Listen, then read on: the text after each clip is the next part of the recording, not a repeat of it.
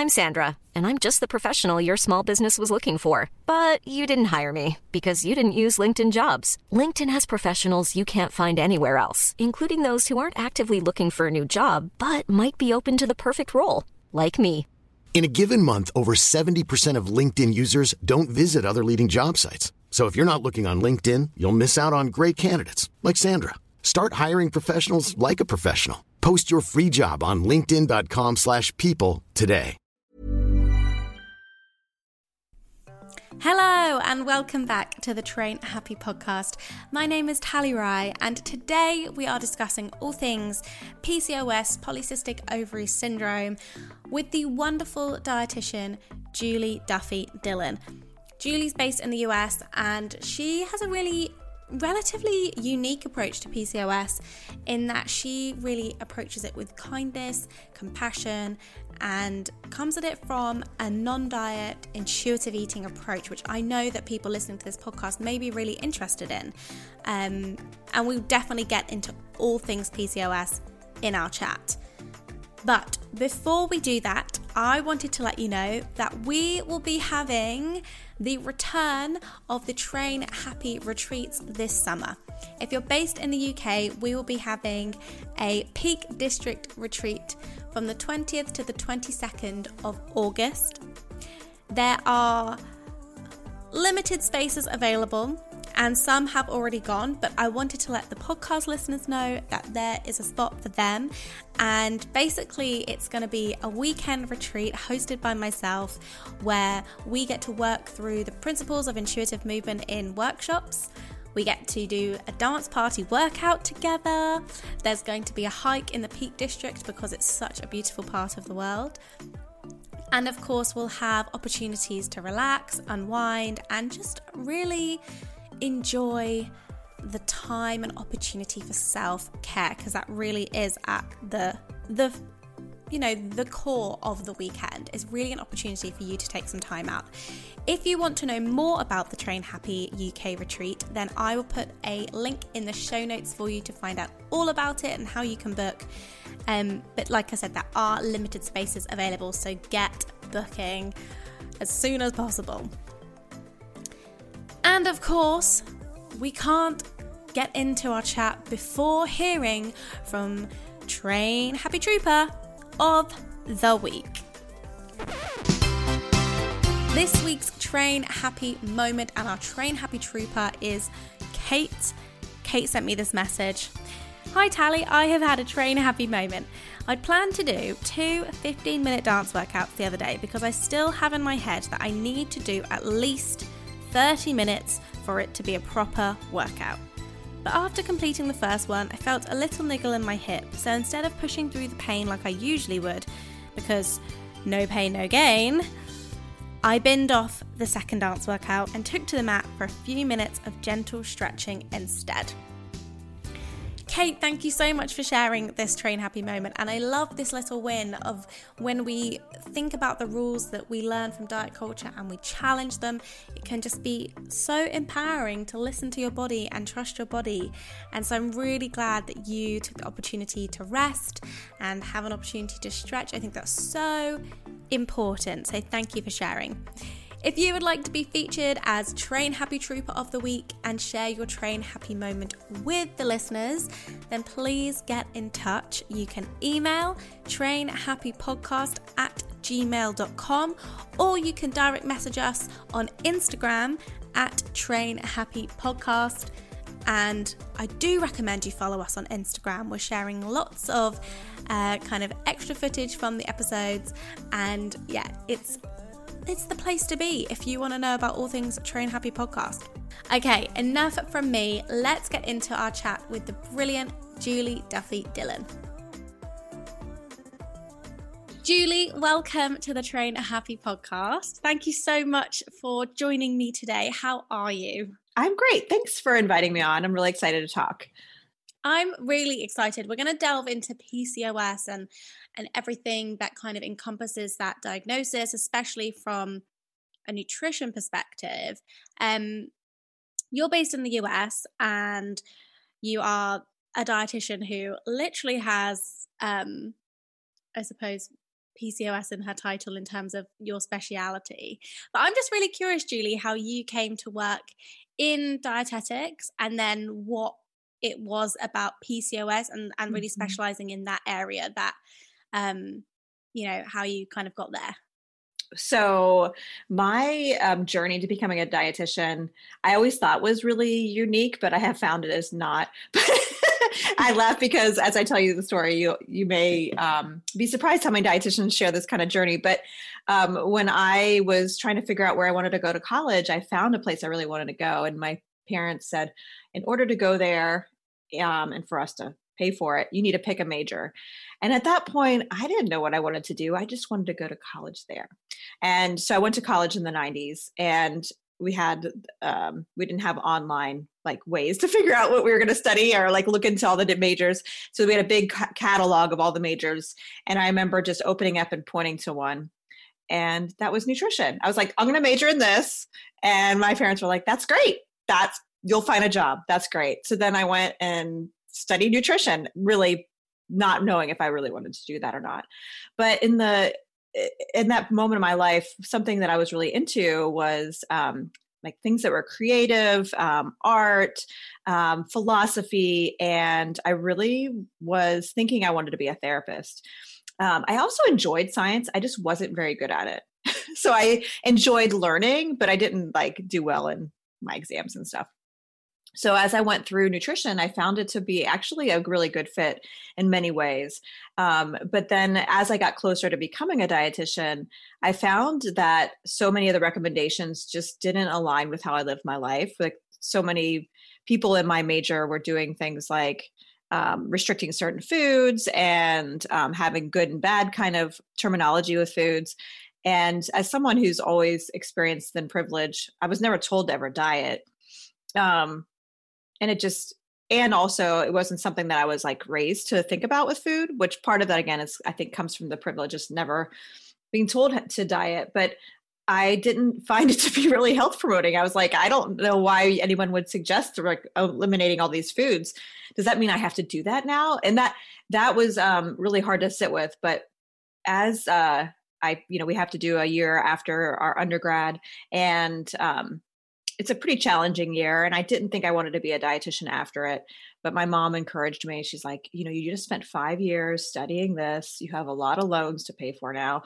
Um, like why don't you just work at least for a year as a dietitian? And so i did and i'm glad i did because it I, I worked in like a really big i think it was like a thousand bed hospital and i just wanted to see all the different things i could do as a dietitian and i found um, not you know i think it was maybe a year or two later working in pediatrics and then i started working with higher weight kids and their families and i really liked working in with kids and families and i found it to be really fun and i was able to do things like that was more like therapy talking mm. about food and um, when i was in that space i did feel though like ill prepared with working with family dynamics and stress and mood disorders um, and so I took a leave of absence for a few years and got a master's degree in mental health counseling.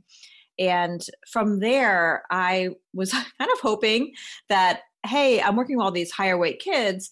Maybe by getting this extra training in psychology, I'll finally be able to help kids lose weight. I mean, that was the intention.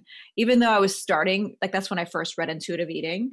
And um, as I was like kind of putting all the dots, like connecting them all, um, I really started to appreciate after finishing that degree and working for a little while that oh, oh, diets are harmful, and um, in that in that kind of realization, I got really working got really into like working with food behavior and helping people reject diet culture. I had no interest in PCOS at this point, but so many people with eating disorders who also were like really put through the ringer with like push to diet and it was it was just really hard to reject diet culture. There were so many people with pcos who were in that space. So i looked into like how can i help someone with this condition without diets and diet culture? And there really wasn't any information that i could find. And so i had to dig and dig and dig. And and um, as I started doing that, I found it to be something that was really needed. There weren't other people talking about it in an anti diet space. So voila, I was like, I think this is my work to do now, you know? And um, that was about 15 years ago now. And um, I feel really um, lucky and honored to be able to work with people with PCOS because I don't have the condition. And um, it's really is a privilege to like hear what someone experiences with their relationship with food and to partner with them to um, mend it and hopefully recover it and rally with them to help advocate for some better care. So that's that's my story. It's so interesting because firstly, I love that you are interested in the psychology aspect as well because I do think that whenever we're talking about whether it is exercise or food, there's such a psychological component. And when you understand how our mental health plays into to, to that kind of mix, it it really does really does help. And I imagine seeing, you know, as you're now helping people kind of really heal their relationships with food, like that must just only be like such a valuable skill to have and and to have that in kind of like your toolkit really um so when it comes to PCOS my very basic understanding really is that a lot of people are told to lose weight to manage the condition um less probably eat low carb to manage the condition and that generally the kind of well I know that in the UK it, it affects one in 10 women. So it is common. What are you seeing with people who have PCOS and what are the kind of the hallmarks um, of the diagnosis? So, yeah, it sounds like in the UK and the US, there's a very similar kind of path. Mm. And um, most people that I talk to, when they are told they have PCOS, they are told some misinf- misinformation, which I have a feeling is similar in the UK, that somehow the their higher weight caused it, or they are eating wrong, and that caused it. And um, that is actually that's like totally false. What we know about PCOS is that it's an endocrine disorder, and it starts in the brain. It is something that, because of this endocrine disorder, it results in um, hormonal imbalances that basically create a set of symptoms and the symptoms can vary from person to person and i know you were asking about like diagnosis and um, currently the way a person is diagnosed is really um, confusing because it's basically a diagnosis of exclusion. So if someone is suspected to have PCOS, doctors have to make sure they don't have some other things. And if that all comes back negative, then they have to look at a set of criteria called the Rotterdam criteria. And it's three different criterias. And if a person meets two out of the three, then they can get diagnosed with PCOS. And um, the the three criteria are um, some kind of issue with their period, whether it's um, anovulation or irregular periods. And the issue with that is that means that people who haven't had their period yet or postmenopause technically can't be diagnosed with PCOS, but you have it your whole life. So it's not like you only have it when you are menstruating. so, um, so that's one piece. And then the second um, criteria is some kind of clinical sign um, or so either clinical or just by um, lab values, some kind of um, way of knowing someone has higher circulating androgens like testosterone. And the third is cysts on the ovaries, which, um, you know, quote, cysts. I have little bunny ears for those who are just listening. because it's not really cyst.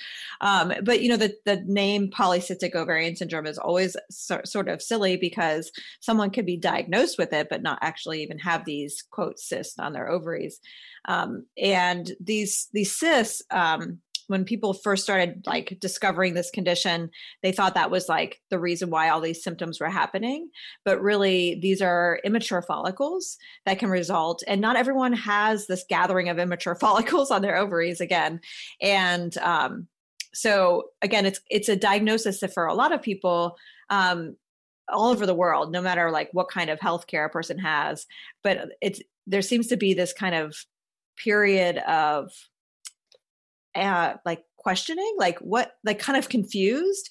And um, a lot of it comes down be- to like the way it's treated in the in the moment. You know for many people they tell me you know julie when i was diagnosed with pcos all i was told is here's your birth control diet and come back when you're trying to get pregnant which is really unfortunate on many different levels because that's assuming someone wants to have children someday. It also is like that's the only thing to really worry about. Well, no, PCOS affects every cell in the body because of the hormonal connections to it. And so neglecting the whole rest of the body just highlights misogyny and how diet culture likes to be, right? Um, so so yeah like the, the there's so many problems with even how it's communicated when someone's diagnosed with it it's like oh you have this thing but we don't don't worry about it until you're trying to like have babies and so um, oh and yeah you need to restrict for the rest of your life so um, it's it's a really it's a it's an important condition that I wish there was more education around and um, some more clarity and support along the way. Unfortunately, it seems like all over the world, most people are not getting that. Yeah, so I put the feelers out on social media and asked for people's questions and the kind of experiences and things they wanted us to discuss today because I do feel like people don't have enough information. And one of the common responses was exactly as you said. I turned up to the doctor, they just said, here's the pill, do this. And yeah, that's pretty much all the kind of information they were given to manage um, PCOS. And so, you know, and and the kind of vague, you know, you you might need to like, yeah, watch what you eat kind of thing. Mm-hmm. Mm-hmm. And I mm-hmm. think like you say, it, it can feel a bit vague and a bit like a blanket statement and very confusing. And so I wanted to know really how your approach differed from that very that kind of normative approach and, and how you uh, do things differently really yeah, well, I have a framework that is based more on how like an individual wants to proceed with this diagnosis. You know, um, one of the things I value more than anything is body autonomy. Like you get to decide what you want to do with your body, and also um, acknowledging that uh, even though many people have this condition, like you said, we actually know very little. Like we should know a mm-hmm. lot more. There should be more funding, more research, but but we won't, but we don't. And so over the last 15, 20 years working with people with PCOS, what I've gathered are some tools that have helped some people, some more than others. And so I basically am like, here's my toolbox. Let's pick through them and you decide what works for you and what doesn't and we usually start with the things that help the most people most people and you know the way that um, i approach it is i think it's important for people with pcos to really understand what we know so far about the condition and remember over and over again that it's not your fault that you have it and it's not your fault that it's been hard to live with and it's not all in your head. You know those are things that i hear so many people holding on to, even when they may know intellectually that it was passed down through their family, you know, that it has a genetic connection to it, but still feeling like it's their fault and feeling shame and a lot of blame for it. And there's so much uh, power and like wasted energy and just holding on to that shame. And um, my wish, I like, I wish I had a magic wand just to like wave it, and everyone who blame themselves for their PCOS could just like dismantle that and burn it or something you know get rid of that that that shame. Um and and you know really c- coming to a place where a person understands like the physiology of pcos i think is really important because um, what we know about dieting is that um, and diet recommendations for pcos is they're recommended for um, uh, because of two parts of the physiology with PCOS. One is that most people with PCOS um, experience extra oxidative stress because of the hormonal imbalance, and that causes um, this inflammatory state. And nothing like sucks in diet culture like the word inflammation. Mm. and so uh, there's a lot of recommendations for people with pcos you have to diet because of this inflammation. The other side is is most people with pcos have also really high insulin levels. And again another diet culture magnet is the word insulin. And so these two things um, you know a person experiencing with pcos puts them at really high risk to like constantly have to experience um, the push to diet. And what i want everyone to know and as a part of the the food peace framework with pcos is um, understanding how diets and chronic dieting how they worsen inflammation and um, insulin levels. Initially they can help it. You know initially dieting like any diet really can lower insulin and inflammation levels. But what we know from looking at research that's long term is that chronic dieting and also weight cycling that comes from chronic dieting causes more inflammation causes higher insulin levels also causes high bl- higher blood sugar and higher blood pressure so like all the things that people with pcos are like scared into like hey you have to diet because of these things may actually be what is making the condition worse not better and so really diving into like what's going on with that i think is really important and then from there like what do you need to do in order to help avoid weight cycling? What do you need to do to help avoid chronic dieting and under eating? And what tools feel help you feel energized? Um, uh, most people with PCOS are told they should like restrict carbohydrates, and that is not how I see it. Like I think it's putting the cart before the horse because like eliminating carbohydrates maybe in a short term and many people with PCOS would be like, yeah, I felt great for like two or three weeks. And then I feel like hell. you know um, so and then in a petri dish it may help things but really what i have found is that like helping to like focus on what we can add into your eating strategically is what helps more long term and then carbs become this moot point it just isn't something you need to worry about so the more you're kind of speaking the more i'm connecting the dots with the questions that people were asking because one of the key things that came up was you know, um, and you mentioned the whole insulin thing and inflammation. And like you said, there, there's those two like sticking points for diet culture for sure. And, you know, one of the questions I was asked was, you know, can being dairy free and gluten free help? And I imagine that's linked to the carbohydrate thing. Um, and the other thing was was asked about, you know, how managing blood sugar levels, I presume through carbohydrates helping the insulin thing. So maybe let's start with mm-hmm. the dairy and gluten free question. Is there any evidence to suggest that being dairy free or gluten free helps or is beneficial for the condition? So the research doesn't support it like people assume. And um, the gluten free one, that is one that has not been found at all to have any connection with um, helping PCOS generally. You know, there's some people with PCOS who have celiac disease or sensitivity in their GI tract to gluten. To me, that's different and you know working with someone to help figure out if that's actually going on um, can be helpful but that's for such a few like that's not a common experience with it but the dairy part um, Actually, let me say one more thing about the gluten part. Many people that I've worked with with PCOS have found a time where they like experimented with eliminating gluten and they would report like for like a month or two feeling like, hey, this actually feels better.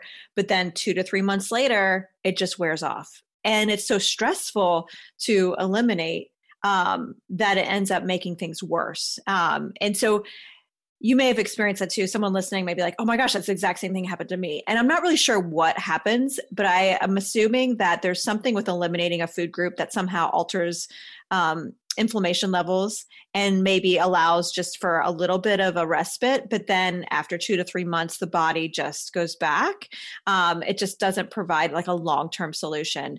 And there may be someone randomly again listening who's like it felt great for me and it has for 10 years. Well that's great but i find that for most people it only does for like a, a small amount of time. So the dairy part there was some research that connected um, dairy with inflammation. And when we look at actually the studies, it was a low dairy um, diet. I don't know what other word to kind of describe it, but like a low dairy diet. But the low dairy, what that was, is it wasn't no dairy. It was um, two servings a day of dairy. And they considered that low. And which is like, some people were like, oh, that's what I do anyway. And yeah, so, so like, have to completely cut stuff out. No, and it was a really small study. It wasn't like this big, huge thing that we can generalize for a lot of people. And so, and it wasn't cutting it out. That's the thing too. It wasn't eliminating dairy. It was just lower dairy. On the flip side, there has been more research and more subjects in the research looking at high fat dairy and PCOS having favorable um, having a fa- I can never remember the research terms, but like having a favorable outcome for um, some symptoms um, and with higher insulin levels, helping to lower them. So, you know, eliminating dairy, what it may be doing for some people is taking away a food that they could add to help manage insulin levels and blood sugar. You know, there's something about protein and fat in particular together that helps the stomach digest things slower and helps insulin for spiking for many people. Um, but there's uh, the higher fat dairy. The other thing that it also helped with was um, egg quality and ovulation. So again, you know, people with PCOS who are trying to um, ovulate. Maybe they're wanting to ovulate to be able to have children or ovulate just because it's like a vital sign. Um, and cutting out the dairy, especially the high fat dairy, may be a tool that you're missing out on. You know, so um, when it comes down to a lot of PCOS research, like if you see a headline, I know it's annoying and a pain, but if there's a way you can actually look at the research and just see how long it was and how many people yeah. are in it. Yeah. You know, there's there's so much diet research with PCOS, but most of the time it's six weeks long and less than 30 people are in it. Or is it done on rats? Because you know that all mice isn't. Oh yeah, of course, of course, yeah, yeah. But still, even then, they're not. Lo- yeah, the the rat research is not long either. Yeah. You know, most of them are still just six weeks long it's so interesting isn't it that we get try to like draw these like huge conclusions from very short mm. periods of time and right. i think in a wider conversation beyond pcos but when we talk about um, dieting and and whether it's effective or not but then everyone i don't know gets so hyped up about these one year two years and then it's like yeah and and beyond that mm-hmm. what happens then um because you know it's the same i presume it'd be the same with PCOS as with any diet. Like, surely it mm. should be like one and done. You've done it. Yes. Therefore, you you know, it, if it worked, you would just have to do it that one time. But if you're constantly having to revisit ways to try and manage your weight, then maybe it's not you that's the problem. Maybe it's the diet. Yes, one hundred percent. Yeah. So, I suppose then let's talk about the weight loss aspect because that is so highly recommended and i and you know, you mentioned there's a lot of shame around PCOS, and I wondered that if a lot of shame around that was experienced because um, it may be experienced by people who are in larger bodies, and therefore they they feel because of you know our fat phobic world that you know if only they didn't have this PCOS, you know, life could be different, my body could be different. And do you feel that this recommendation of, you know, blanket recommendation of weight loss kind of exacerbates that, you know, A, the, the kind of weight stigma people experience, um, also that kind of internalized shame? Mm-hmm. Yeah. You know, it, there's a lot to that. There's so much, you know, to unpack in there because um, again, when people are diagnosed with the condition, they're told very little about it and they're led to believe that they're in the driver's seat with like fixing it. And you know, I again, there's there's things that people can do to help manage the symptoms, but I I what I'm really um thinking about is how people are told like your behaviors have gotten you in this mess and only your behaviors will get you out and unfortunately, that's not the case. You know, this is a condition that is a chronic, lifelong condition. I don't care what the Instagram influencer is selling, you can't cure it. And what ends up happening is this cycle. And that's why I'm like, this is so much to unpack because um, when people are told that that that's behind the condition and it's like they're the ones in charge now. They have to um, just buckle down and really try. And then you'll be able to either have the family you want or the energy you want um, or to succeed or whatever. Um, what ends up happening is like with PCOS, because of the inflammation and because of the high circulating insulin, and then for many people also the higher androgens, the the way that a person experiences their relationship with food is gonna be different. You know, the that combination that I just mentioned, like the inflammation, the insulin, and the androgens, having those out of balance, it ends up making for really primal cravings for foods. And it's not because someone has a weakness or lacking willpower, or there's like, it's not a character defect, you know, it's because every cell in the body is starving and the insulin receptors are not working. And so the body is saying, hey, you need to eat something now. And then it sends more insulin. and so it leads to this like seriously like primal holy crap i need to eat and people have told me that it feels like they're going to die like literally die and it and that's the message that their body is telling them like they're going to die if they don't eat and what they're told is that they just need to restrain and um, for many people this leads to um, a relationship with food that becomes quite chaotic. And um, lots of um, binging is is common in this experience. And even if people don't binge even if they don't um, and somehow they're not eating in response to these cravings, weight is not changing for most people, but they'll experience the effects of starvation, like hair falling out, no energy, again, no period, even if, and sometimes people end up with um, hypothalamic amenorrhea along with PCOS, which um, I know that's a mouthful, but like basically, starvation will um, cause the body to not have a period. And then if you also have PCOS without a period, that can happen at the same time. But um, so if someone could be experiencing malnutrition and not losing weight. And that actually was one of the things that I noticed early on working with PCOS and eating disorders is that people were like, yeah, my doctor told me to eat this amount of calories he didn't ask me how much I'm eating. I'm only eating half of that. And I have for the last like year. Um, and no one believes that they're actually like complying. And so that's why I'm like, even if someone is complying, they're not getting the results that people expect. And some people can't because of those primal cravings. And so um, what I tell you all this because what I ends up happening for a lot of people then is then they're not going to go and get health care. They're not going to go to the doctor. And it's not uncommon for people to say, like, I haven't been to the doctor for, for 10 years because they were just told to lose weight and made to feel like crap when they didn't. And so they just avoided getting re-traumatized you know like why would you go back yeah. to the doctor to experience more trauma and so then healthcare just worsens so i think this like push to lose weight is so incredibly harmful and problematic for people with PCOS. And if we as healthcare providers really want to help people experience, I don't know, more long term health and quality of life, then we need to take away that barrier, you know, take away weight as this thing that we keep pushing because it's literally killing people with PCOS. It's it, it's so frustrating that yeah, it is creating a barrier between helping people get the care that they actually mm-hmm. need. Um, and would you re- would you say that a big part of that care is working with a dietitian, kind of like yourself, um, as well as a doctor, to kind of get that help and guidance around, like you say, like what works for you as an individual? Mm-hmm.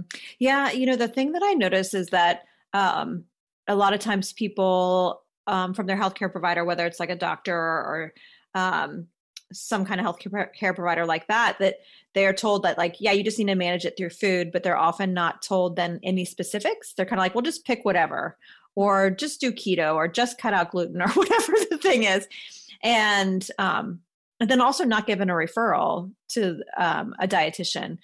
And in some ways, I'm like, well, I mean, a lot of dietitians are really problematic with their their um, feet totally like cemented in the diet culture.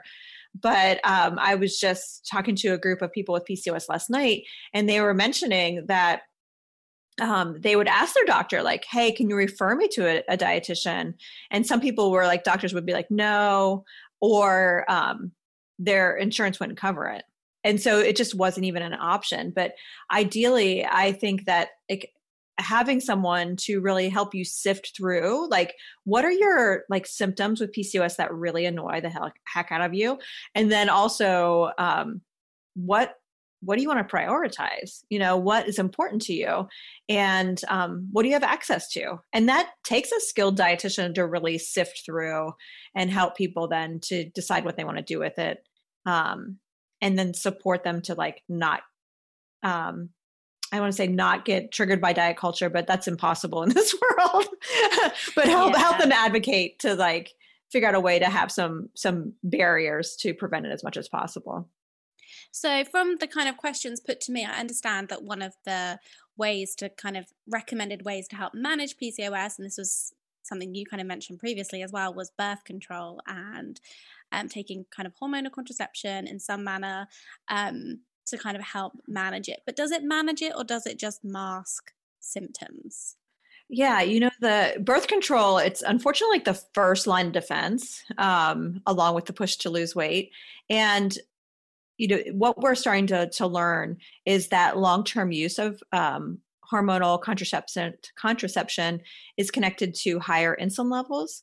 So that's something to kind of just hold. You know, if you are using that um, to kind of help um, eliminate some of your symptoms with PCOS, that um, is you know it may in the end make it worse make the insulin levels worse which um, increasing insulin levels is also connected to increasing androgens too. And so for a lot of people when they come off the pill it can feel really jarring and they can experience like an explosion of symptoms. And that's one of the reasons why we're thinking it happens. And i also want to honor people who are on it though too because for some people their pcos causes like incredibly um, horrible and get in the way of life period cramps or heaviness with their mm-hmm. periods um, or it's just the only way that they can um, have reliable birth control then i'm like you know have at it. Like i'm glad we have it as an option. And um, one of the things that birth control does is it does help lower androgen levels which for then for some people that'll help lower insulin you know during that time. But if um I think it's just good to be aware. You know, this is where like knowledge is power, right? And um, you can decide what you want to do. Just keep in mind before you come off of it, you may want to um, do some things just to like slowly come off of it and make sure like there's some um, supplements and um, tools that people can explore to use to help lower insulin that they may not need while they're on the pill. But I often encourage people to do those things first for like three to six months and then come off the pill if they can kind of like so it's time it that way. rather than a mm-hmm. hard stop. And so, so and if they're wanting to avoid that kind of like um just explosion of symptoms that a lot of people experience coming off the pill. Yeah. Okay interesting. The mm-hmm. next kind of few things that something exercise related came up and you mentioned about the kind of stress that your body experiences and, and your body's quite high stress. So i'm presuming the recommendation for people to not engage in kind of high intensity exercise um, two things that came up were like high intensity workouts and running that those kind of activities would worsen symptoms or kind of worsen affect negatively affect the PCOS in some way. Um, and I just wondered what your thoughts are, were on from an exercise perspective as well, in terms of how mm-hmm. you can support your body and and use it, you know, to really, I presume, used correctly, it can maybe help manage symptoms. But I just wondered what your thoughts were on, on that kind of mm-hmm. angle. Yeah, I have a lot of thoughts on it, and there's lots of nuance to it. You know, the thing that we notice with people with PCOS who have high circulating androgens is oftentimes they can become quite strong and um, amazing athletes. Like I've worked with people who end up being like Olympic level um, weightlifters or some kind of sport in that wow. area yeah. or run sub four hour marathons and just amazing athletes. And so for some people with PCOS, it's like a joy to to move their body and to do these high intensity things. And for some people that's just not their thing you know i'm not saying that like mm-hmm. everyone's destined to be this like olympic athlete or um, running a marathon in less than four hours. It would take me like three times as long. But but anyway um, what i think is really important is like just even naming that um, everyone is going to be different on how much movement they enjoy and feels good to them. So, um, you know, uh, some blanket recommendations are, you know, doing exercise that is super high intensity is really good for you. So push it, push it even when you're not feeling like it. Um, and what I notice is when people have really high insulin levels and high um, inflammation markers, the craving to exercise is really small. it's usually like really hard. Yeah. yeah, like it's really hard to move. And people will often talk about how their body feels really heavy. And I don't mean in a sense of like weight on a scale, but just like they're Lethargic. carrying around a bag of rocks. Yeah, and it, like their muscles just feel really heavy. And I think that's because the high insulin levels. And so helping someone to recover, make sure they're eating enough, and find tools to bring down those insulin levels will often lead to this experience of like, oh, I kind of want to move my body now. And for some people, then it can lead them into what actually feels good. and that's where that's where i think nuance can be really important because some people like low grade um, movement and exercise is what feels best and certainly um, walking or uh, running or you know and I when I say running, I don't mean like marathon, but just doing some jogging or some dancing or swimming or whatever kind of movement a person finds that they enjoy, and it's not something that is as intense. Um, that's something that certainly is um, going to be easier to incorporate into your life. But if you are someone that loves like high intensity workouts, like those um, high intensity interval training, there are some people, like a friend of mine with PCOS was like, but Julie, I love it. It brings me so much joy. I'm like, okay, well then if it brings you that much joy, like there's probably a way to make it work, you know? And so what that just means then is you're going to need to eat more. You're going to need to yeah. make sure you eat and rest um, in order to incorporate this into your life. So the people that I've worked with who run these sub four hour marathons, they eat, they're eating a lot and they're resting a lot. Um, you know, they have really um, important boundaries with their time. And so if you are someone that thrives in that kind of place, um, this is where uh, working with someone who really understands how much food you need or just has a can help you figure that out can be important and you probably need to eat more than you think and rest more than you think um, and then i find though for many people it's like um, having different types of movement if they're going to have some high intensity it just i haven't found many people who only want to do high intensity and yeah, it can go okay. Having that variety and yeah. Like having it sometimes. So interesting about the rest and the food aspect because I do feel like in my experience from talking to people, obviously I talk about movement a lot. and as you say, like highly recommend people to find what works for them and always say the best workout is the one you enjoy. And you know, because mm-hmm, therefore mm-hmm. you you want to do it and you you make time for it. But it's interesting that one of the big things that holds people back from having a, a, really positive relationship with movement is the idea of resting. That's a bit, mm-hmm. that can be a big barrier for people to overcome. And similarly, the idea of eating more can feel really hard when you've been in diet culture. And this idea of, trusting your your kind of hunger cues and and trusting yourself to eat more can that it feels very counterintuitive, which is ironic because our intuition, our true intuition tells us we, you know, if we will, mm. will give us the signs that we need to eat more. That diet culture has given us this kind of fake intuition of, you know, like, oh, I, I can't have too much, you know, I had bread at, for breakfast, I can't have it again at lunch, and, and all those kind of rules that come along with diet culture. So I suppose that kind of goes nicely into the intuitive eating aspect and saying, like, can those two things collide? I think there are people who are very interested in intuitive eating and intuitive movement and are like, but I've got a di- I've got this diagnosis of PCOS, so I don't think this is for me. And, you know, I know that you, you know, have expertise in intuitive eating, so I just wondered how that may look like for someone who with the with the diagnosis who wants to have that kind of relationship with food where they can listen to their body, where they can eat enough without the fear that diet culture brings. Mm-hmm. So, this is a really bold statement, but I think diets hurt. I think diets diets hurt people with PCOS more than people without it. Like, I think diets are um, such a problem within PCOS treatment, and intuitive eating is even more important for people with PCOS than people without. And I mean, that's why I'm like, I know some people are going to get pissed off when they hear that, but it's just what I believe. Um, I think there's just more harm done because of how PCOS is just framed right now. And so, yes, I mean, I I think people with PCOS can definitely do intuitive eating.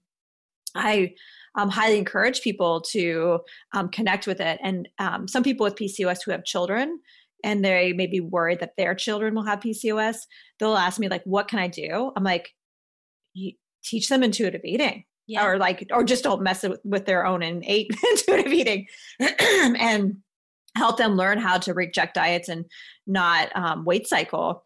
Um, so the thing about it is the way we read intuitive eating, like maybe if a person reads the book or explores it from people who are talking about it online, is it may just look different um, and and I don't necessarily think it's different from what Tribole and Resch intended with um, intuitive eating, but because of the 10 principles with it, I think people think of it almost as like a linear kind of process. Well, I start with number one. one. Yeah. Excuse me. And um, I, I know that's not the intention with it. Like Evelyn Tribole has said it many times whenever I've um, talked to her that like it's not meant to be, you know, a step at a time. It's um, all together. But um, with with PCOS and intuitive eating work, you know, when I was first working with PCOS, um, I also was really new to intuitive eating and I really, really wanted to make it work for everyone. And I also, at the time, I was a pretty green dietitian too. And when I was training to become a dietitian, something happened in the US where um, the supplement industry went from regulated by um, like our federal like drug administration or whatever the FDA stands for and to no longer being regulated. And so while I was training to become a dietitian, all of my professors were like so pissed and so upset and so it trickled down to me. And so I was so anti supplement and I tell you all this because I really was kicking and screaming, dragging my feet, not ever wanting to recommend a supplement, not even like a multivitamin. Okay. And I was like, no, we don't need these things. Plus, we don't know what's in them. Like, how are we supposed to know what people are getting in the US? So, what I basically, though, started to appreciate is if a person is wanting to recover from diet culture and or their eating disorder with PCOS, um, there's some things that with food you can add, but really like getting enough food is needs to be prioritized. Like eating enough is the priority. Um, healing a relationship with food is the priority. And also, there are some ways you can add some supplements to start treating some of the high insulin and inflammation but it, it, takes supplements. So I had to go really over that part. and so that's why I'm like, you know, when I would work with someone with without PCOS and intuitive eating, like supplements and and some of the things that um, as dietitians we call medical nutrition therapy, you know, some of the interventions I would wait till like after years and years to talk about.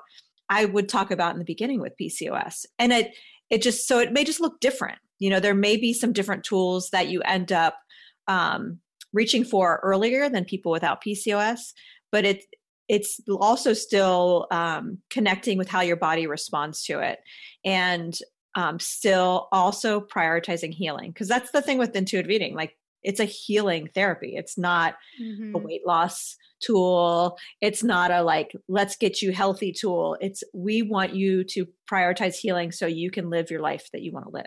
You know, and um, and to me that increases health, right? So exactly. um, but yeah, so if you have PCOS and you feel like you can't do intuitive eating, I just want to gently steer you in a direction of like, what if you can? And it just may look different, and that's okay.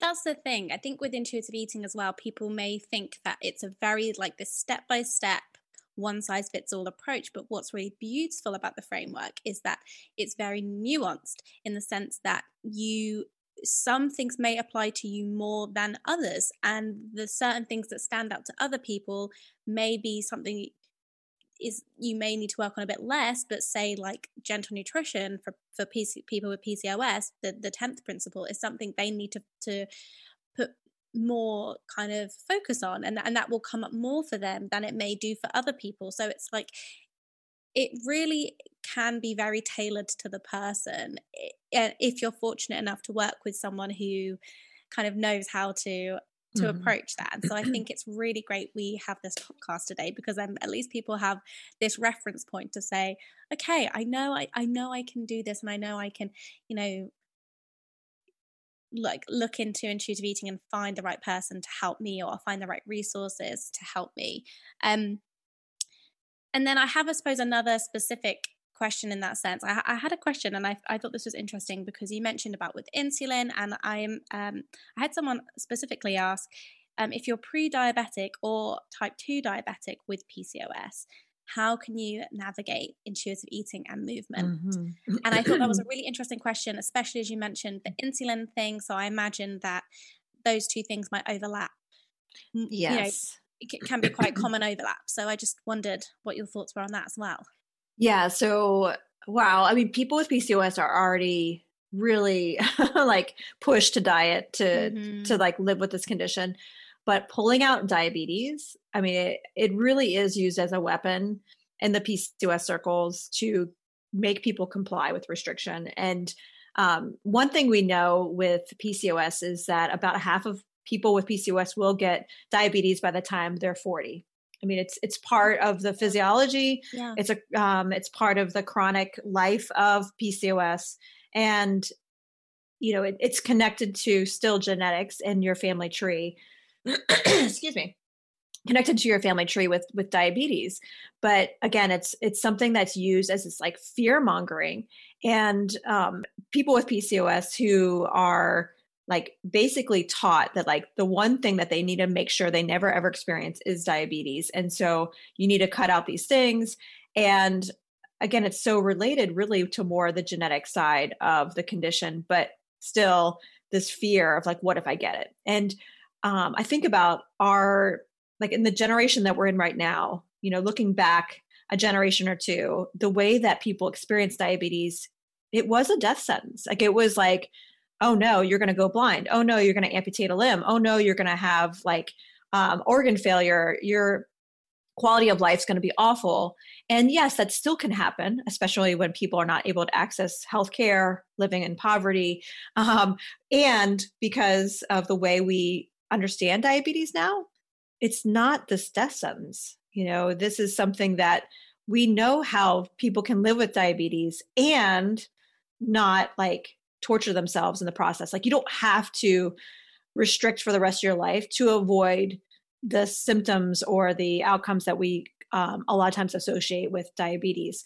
And there's amazing medicine. And again, we know more. So, what I encourage people with PCOS to do is continue to prioritize healing. And by doing that, like finding ways to avoid dieting and weight cycling, again, that's something that we know long term helps keep your blood sugar lower, not higher. And so, um, how whatever you need to make that work that's something that's going to be a really good thing to put in your plan with diabetes. But if you already have prediabetes or diabetes with pcos it doesn't mean that you can't do intuitive eating. Like it's still something that you can do. I people without pcos who have diabetes can also do intuitive eating. But the way that a person moves through to get diabetes with pcos is still different it's because of these like super high circulating insulin levels it's still different and so the tools that we talk about in my food peace framework are still applicable like um, strategically adding foods using certain supplements those are things that you can still use while also trying to find tools to be in your body and feel safe there like that can still happen i think that's really kind of great to know because i think mm-hmm. often mm-hmm. people with various conditions, whether it's diabetes or PCOS, do mm. feel kind of like left out the com- of the conversation, mm-hmm. and you know, a bit of like a well, uh, what about what about me? And I think it's really great to hear that you know you're not left behind. There are options for you, and you do. And I think options is the key word, really, mm-hmm. because I think what's lacking with the discourse around PCOS. Um, and and with diabetes as well is that there is only this one way to do it it involves um, going down this kind of weight loss route, and that's the only option. And I know we mentioned body autonomy as well, and you have every right to choose that option, but do know that there are other options for you, and you can choose to do things another way, especially if you've had a really strained relationship with food, mm-hmm. and you know it's just making it even more kind of difficult and, and complicated. Um, and I, I hope that our chat today has given people, you know, a lot of um, just reassurance that, you know, like it's not your fault. And I, I really appreciate you kind of emphasizing that. Um, before we wrap this up, I have to ask Julie, because I ask everyone mm-hmm. who comes on the podcast, what has been your most recent train happy moment? Train happy moment. Let's see. Um, I okay, so in the US where I live, um, up until recently, things like group exercise classes and um, gyms, like they've all been closed, right? And also, then when they started to open up, I was like, mm, I don't want to go in there anyway. like, um, and um, let's see, when was this? Well, this was a few months ago now. It was um, it was cold out, so it was sometime this winter. Um, a neighbor who had just moved in, in uh, on my street I had talked to her and she mentioned that um, she had met someone else in the neighborhood who was doing these group exercise classes outside that included like really fun music and some um, free weights. And she's like, it was just so fun. You should come with me. And um, I'm like, well, yeah, let me know next time it happens. And then she texted me the next day and she's like, oh, they're having a class. And I was having the worst day. Like um, I had to do some, I had to make some really big decisions, confront some people on things that just were not cool, and um, I was like upset, like I was crying, had puffy eyes, and I was like, oh, I don't know if I can go. And she's like, you said it was so fun, you should go. And so I went, and I tell you what, I mean, it was something about the music and moving my body and like the laughter that felt like just so healing. I, I think it was like some kind of like um, connection with the other people around me and their positive energy and and then also like the healing that i was like going through in the moment that it just felt so i felt so strong and yeah. um i mean it was like i don't know one or three pound weights it wasn't like i was lifting lots of weight but i just felt so strong um and i remember walking home and i was like allison that was so fun. Like I feel so happy. So, so yeah, thank you for t- letting me tell that story. I haven't told that story to anybody. That story, and I think sometimes we don't tell these things, and they're really yeah. to reflect on, being like, oh, mm-hmm. like when you know there can be amazing times when movement can be such a positive thing, and and like it really mm-hmm. helped me in that moment. So I really appreciate you sharing with, uh, that with us. Um, so Julie, I know that people are going to be like, okay, where can I find Julie for more information on PCOS? Does she have any resources I can access? How can people find you, maybe work mm-hmm. with you, um, and and get your help? So, if you have PCOS, I have lots of stuff for you. The best place to go is juliedillonrd.com slash freebies. There, I have lots of like um, content on PCOS. Um, I have a note you can print out to take to your doctor if you're wanting to do um, weight inclusive care with your PCOS. Also, some ways to explore what type of PCOS you have. Um, but if you go on my website, I have a, a, blog post all on intuitive eating and PCOS. If you like podcasts, obviously you do because you're listening to this one. I also have a podcast called Love Food. It's um, you can find it on my website. And if you really want to dig deep, I have um, a course all in my PCOS and food peace framework. And um, again, if you go to juliedillonrd.com, you'll get to all of that. I will link that in the show notes so everyone Thank can you. find you. But this has been such a pleasure, and I've so appreciated your insight on this topic. I, like you said, I just don't think there's enough information out there. So thank you so much. Thank you. Thank you for having me. My absolute pleasure. And that is it for this week's episode of the Train Happy podcast. Thank you so much for listening. I hope you took something away from this episode. And if you did, please let me know by sending feedback.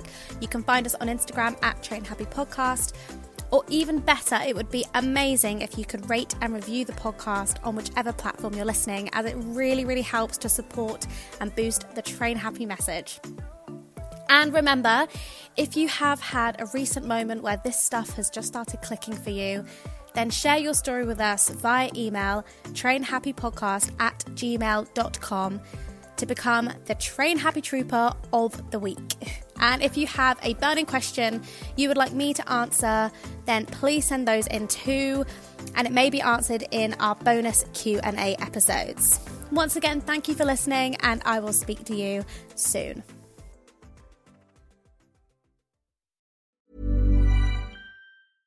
Imagine the softest sheets you've ever felt. Now imagine them getting even softer over time. That's what you'll feel with Boll and Branch's organic cotton sheets. In a recent customer survey, 96% replied that Boll and Branch sheets get softer with every wash. Start getting your best night's sleep in these sheets that get softer and softer for years to come. Try their sheets with a 30-night guarantee. Plus, get 15% off your first order at bollandbranch.com. Code BUTTERY. Exclusions apply. See site for details.